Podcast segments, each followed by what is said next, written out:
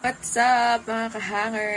Nakasama ito ba kayo? Ako nga pala ulit si Jan. Ako naman si Justin. And tara, pasok na tayo sa Closet Archives. Hello mga kahangers! We are back for another episode and talaga namang excited kami ni John na um, makapagkwentuhan ulit at makapag-share na kung ano man yung insight namin regarding this topic. But before that, as usual, kamustahin ko muna si John. So, John, Kamusta ka? yun. Ako lang kakamustahin. Hindi namin kayo kakamustahin dito. Di joke. so, yun. Personally, yun nga. It's been um, a very eventful month so far for the month of May. Yun. We're halfway through the year na namin nangyari. And, ayun, very recently, marami nangyari sa atin. Common stuff ng ano nangyari sa atin sobrang chaotic and everything, talaga emotional roller coaster. But you know, we're all managing, we're all coping, and yeah, we're still waking up every day. So yeah. How about you, Justin? How have you been? I think yung common talaga na na-experience nating dalawa and even our mga kahangers is yung um, probably yung effect ng election sa ating lahat. I think sobrang hirap na mag-cope up with uh, the results, with um, the happenings during and after the election. Kasi parang ano ako feeling ko parang I'm still lost sa kung ano yung mga nangyayari or kung ano yung mga mangyayari in the future. But thankful ako kasi so far uh, mas ano na ako mas okay na ako. Mas feeling ko nakakabalik na ako sa track na dapat kong um, pinupuntahan sa track na dapat kong um, ginagawa instead na parang ma-distract lang sa kung ano man yung na-experience natin.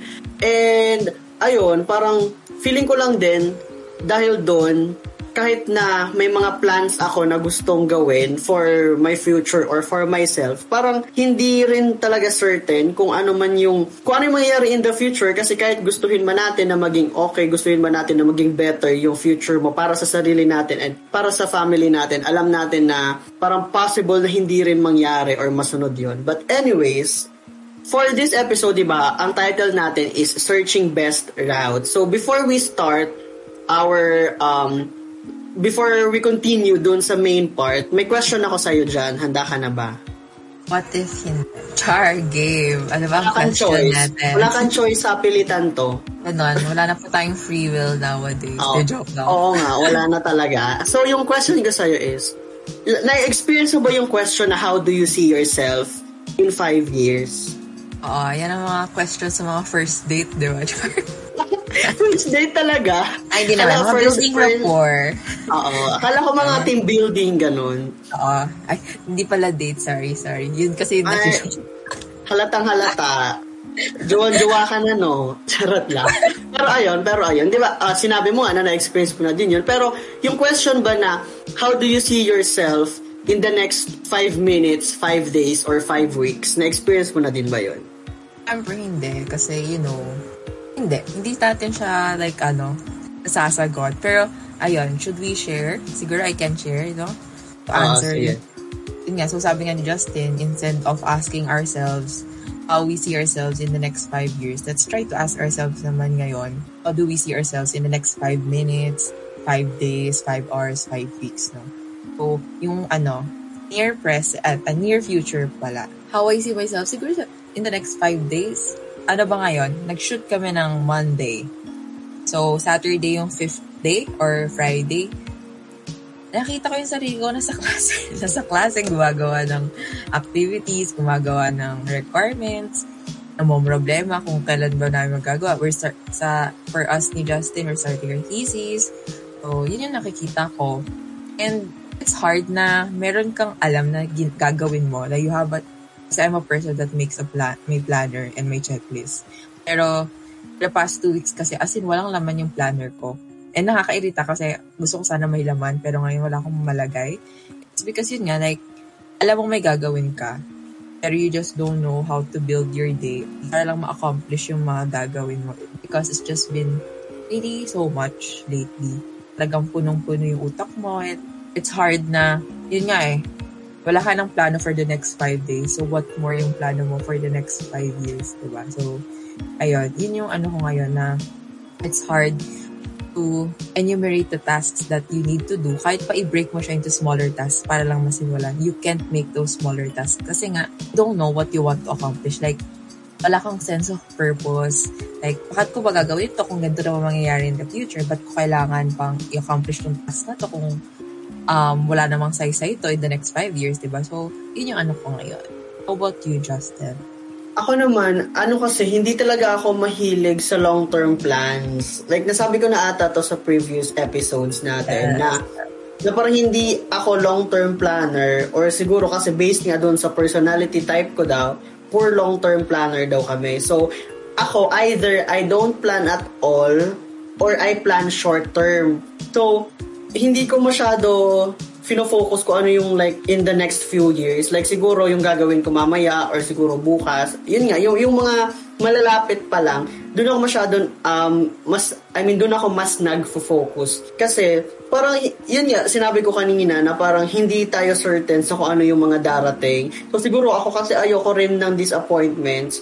So, para a part of me is expecting something kapag sinabi ko na in the future gusto ko maging ganito or gusto ko mangyari to. What if hindi siya mangyari? So, parang ako ayoko na na-disappoint ako. So, hindi din talaga ako nagpa-plan ng ano long term. And parang gusto ko spontaneous lang yung life kahit na sa ACADS, uh, though hindi siya applicable entirely sa ACADS, kasi sa ACADS kailangan mo talaga mag-set ng...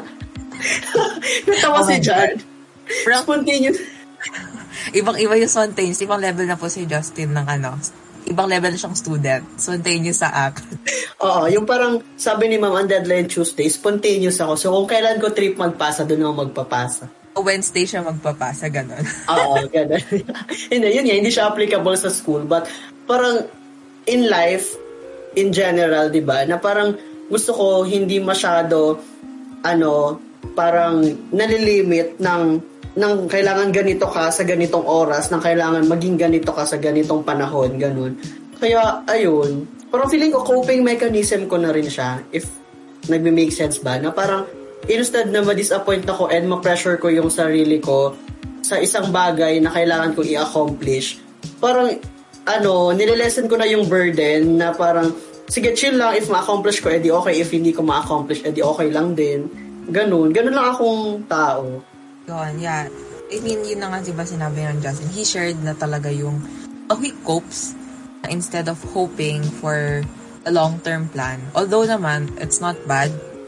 Again, iba-iba tayong type ng tao. Yung iba, you really like set their goals long-term. Some set their goals, yun nga, yung immediate lang nun. And for him kasi what works is yun nga, instead of focusing on a long-term goal, he focuses on what's supposed to happen the next days. Ganon. So, that's one of his coping. Tama naman, kung natin, if we try to focus on what's going to happen sa mga susunod na araw lang, on what's in the present, it would be easier for us kasi mas controlled natin yon unlike yung long term.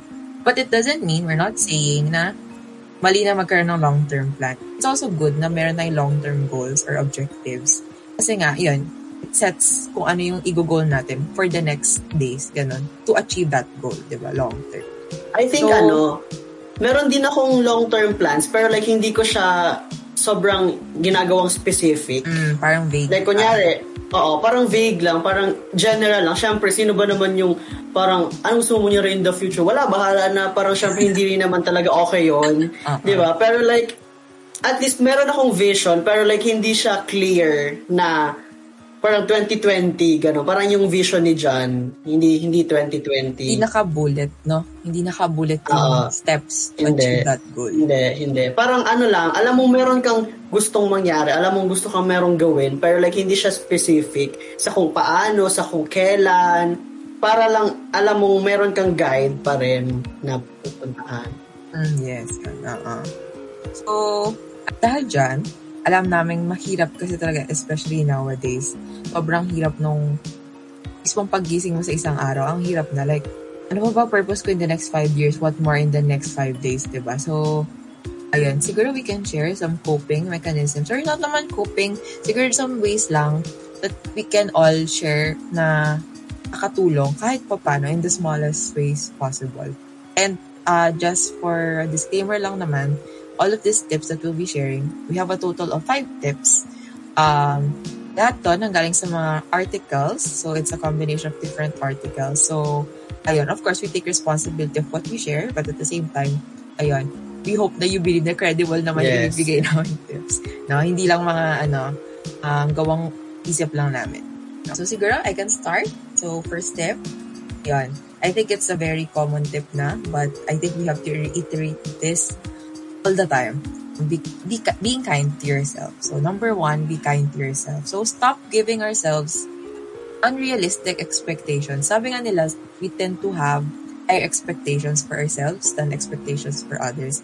So let's try to hindi natin bababaan, but instead, not give it, ano, not make unrealistic ones. Yung kaya natin, yung achievable natin. So, wag natin magbugin sarili natin, ah, hindi ko to naabot, so insufficient ko na, wala ka na akong halaga, ganun. So, let's try not to do that. And instead, be kind to ourselves by speaking good words to ourselves. You can start by starting your day, hala, gumising ako, so that's a win. Yun, di ba? Or kaya, hala, nakabangon ako sa kama ko, naligpit ko yung kama ko, that's already a win. Kaya uminom ako ng tubig for today, ayan, congrats sa'yo, alagaan mo yung sarili mo by drinking water. So, I think that's one way of being kind to yourself. How about you, Justin? Yes. Actually, totoo yung sinabi mo na parang sobrang common na nito na parang lagi na natin to naririnig. Pero kahit lagi natin siya naririnig, hindi pa rin natin lagi nagagawa para sa sarili natin. Na parang imagine natin, sobrang simpleng bagay, sobrang um, common na, pero like, bakit hindi natin ma-apply sa sarili natin? So, meron akong parang share na experience recently kasi I remember talking to a friend about something na nangyari sa kanya from the past. And parang hindi pa siya nakaka-move on doon. So parang sinabi ko sa kanya na ay pa parang hindi siya naka-move on, hindi pa siya nakaka-move on doon. Kaya parang sa sa yung reactions niya ngayon, yung um, decisions niya ngayon, parang binibase niya doon sa nangyari sa kanya from the past. So parang nagiging strict siya sa sarili niya, nagiging parang dapat ganito siya, dapat ganito ako. Yung parang sobrang dami niyang limitations because of something that happened from the past. And sinabi ko sa kanya na ano, yung nangyari rin kasi sa kanya, hindi man hindi naman entirely kasalanan niya.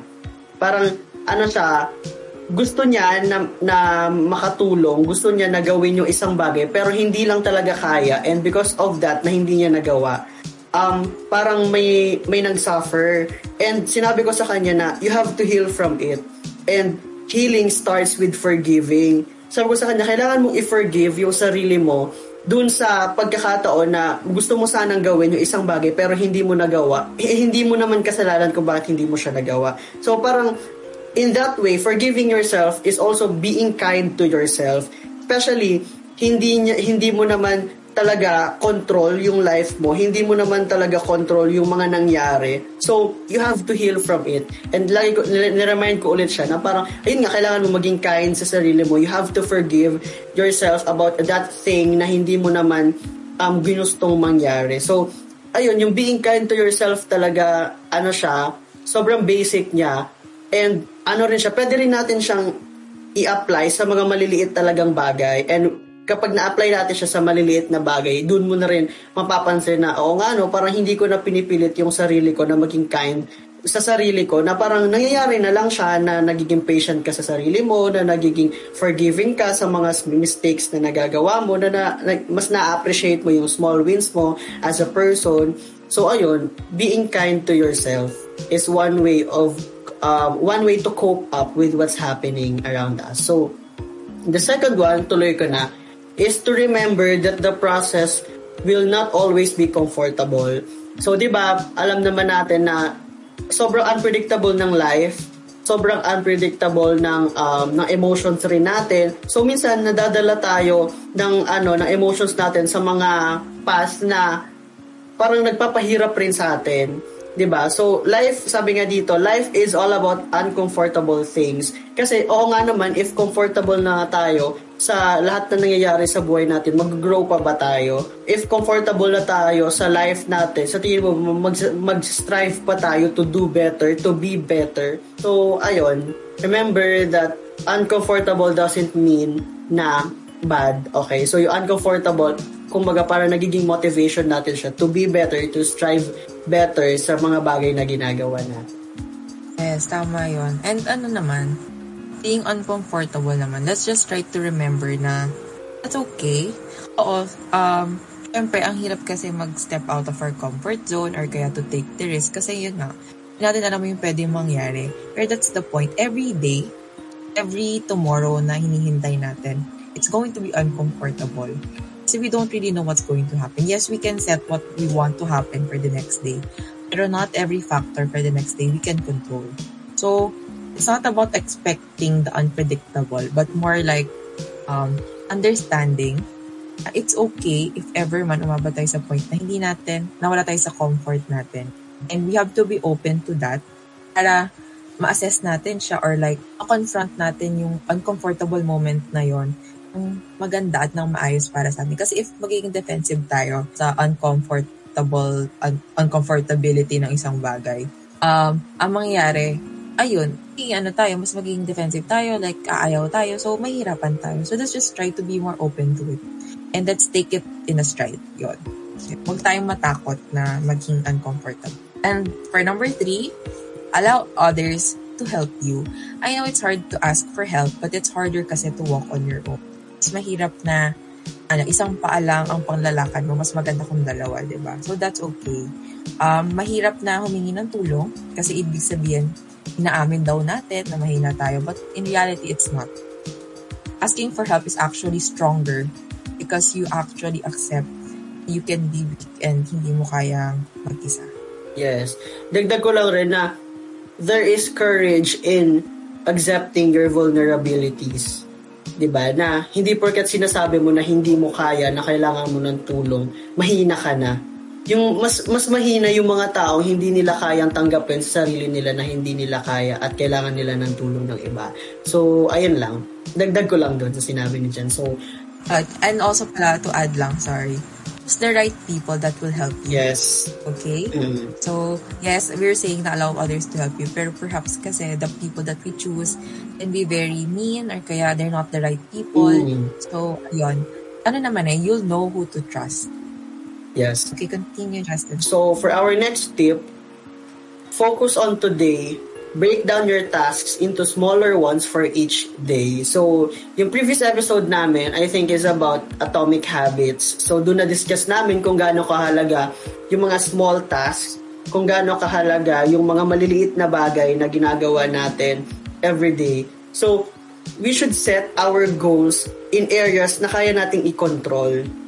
Okay, huwag tayo masyado mag-focus dun sa mga bagay na na hindi naman talaga natin kayang kontrolin or yung, yung mga bagay na wala tayong kakayahan na nabaguhin kung ano man yung mga mangyayari. So focus ka dun sa mga bagay na kaya mong gawin for yourself instead dun sa mga bagay na sa tingin mong hindi mo kakayanin gawin. Yes. Oh, kasi mas stress ka lang if like you na ma-stress ka na, hala, hindi ko kayang gawin to, hindi ko alam kung paano ko siya handle kasi uncontrollable nga siya for you. So, mas-stress ka lang. Focus on tasks that you can.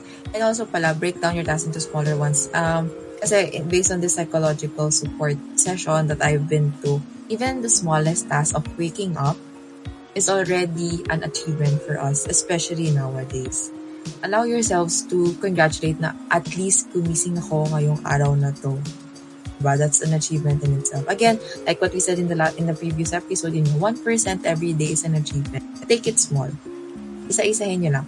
Don't um, try to tackle larger ones that you know na kailangan ng maraming oras. Try to take lang one step at a time. And for the last tip, ayan, so this is my favorite. Fall in love with a productive ha- hobby, no? So parang, if you ask, I want you guys to ask yourself, kapag ba tinanong ka, ano ba hobby mo? Tapos wala kang masagot, na sabi mo lang, listening to music, reading, ganon. Of course, there's nothing wrong with that. Pero kasi, di ba, it would feel so good na if you know, you fell in love with this particular hobby that it's really, really productive for you.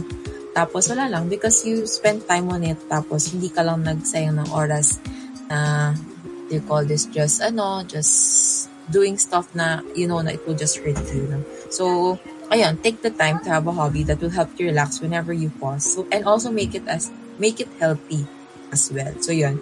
Example, write down your thoughts and you'll never know, balay mo, nakasulat ka na ng self-help book mo, or kaya watch dance tutorials, tapos, ano, kahit nahiya kang sumayaw, and eventually, you're gonna, ano, know how to dance na ganun. So, ayun, um, do every, ano, task, like cooking, Ganon, that's a simple task lang pero it can be a hobby for you and it's productive. Finish a book, draw, organize, reorganize, clean the bathroom without anyone asking you, doing chores without anyone asking you is a really productive hobby. And try to fall in love with it. So I think wala na akong i-add. Ituloy na natin sa closing. Kasi, di ba sinimula naman yung episode with us telling you guys na parang sobrang unpredictable na mga mangyayari in the future. Sobrang um, hindi natin alam kung ano yung mga darating sa atin. Pero parang alam rin naman namin deep inside na whatever is coming, kailangan namin i-prepare yung sarili namin doon.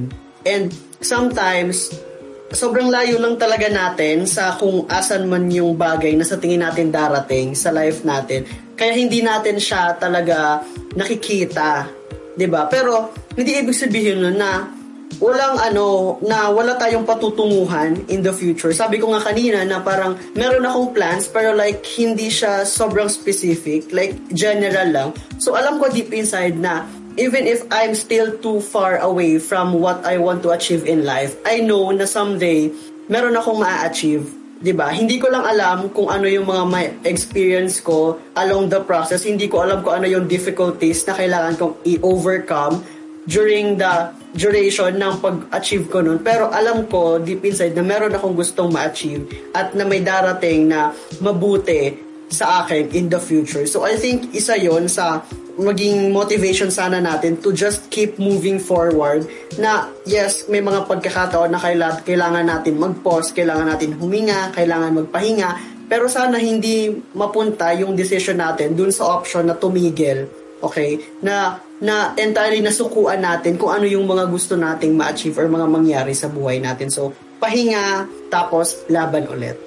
And allow me lang to reiterate Justin's ano, closing words, yon. Um, it's hard to move forward when you can't see what to expect. Sometimes we're just too far to see what's on the other end, but it doesn't mean there's nothing set on our destination. You just have to continue moving forward to see what awaits us.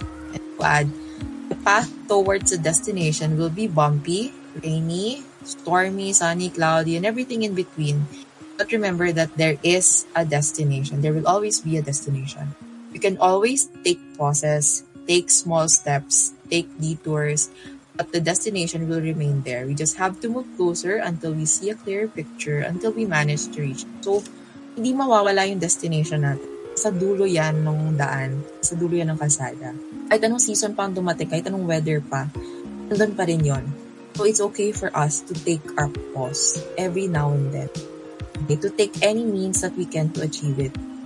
As long as, of course, healthy means, okay? Healthy means and safe means. Okay? So, huwag tayong mag-alala. Hindi mawawala yung para sa atin. Kasi para sa atin na yun. Nakalaan na yan para sa atin. Yes, yes. Ayun na lang yung hinihintay. Mm-hmm. Highlight ko lang din yung take detours. Kasi yun nga, di ba yung title natin is Searching Best Route. So, alam naman natin na meron tayong destination. Alam naman natin na meron tayong patutunguhan. But, kailangan rin natin syempre na isipin yung, yung path na pupuntahan natin, di ba? So, okay lang na magkaroon ng detours kasi normal naman yon sa life na if we think na parang papunta na ako dito, okay na ako dito, tapos biglang mapupunta sa ganito, mapupunta sa left, mapupunta sa kung saan. So yung detours na yon, okay lang yon Kasi I think na meron talaga tayong matututunan in taking detours. Kahit yung pag-pause natin, yung pagpapahinga natin, detours yun eh. Yun, yung mga bagay na yun, yung gusto ko lang din na ma-highlight sa mga kahangers natin na detour, sobrang napakalaking bagay nun in achieving your destination. Detour means hindi naman sa ibang destination ka na pupunta. You're still gonna go back to the original path that you're supposed to take. You're just going to take, you know, learn again a different something uh, before you take again your original path. So to close, siguro to close na, ano, to the, on a good note, Justin, can I ask you? Hindi ko din kasi alam. Ano ba talaga correct pronunciation? Is it the searching best route or best route? I think route. So, Alexa, Chinese. Wait, wait lang. At na lang sa si Miriam, Mariah. Tanong natin si Google. Okay, si Google na lang. Papirapan pa natin. Ito na. Google. Root. Root? Root daw pala, root.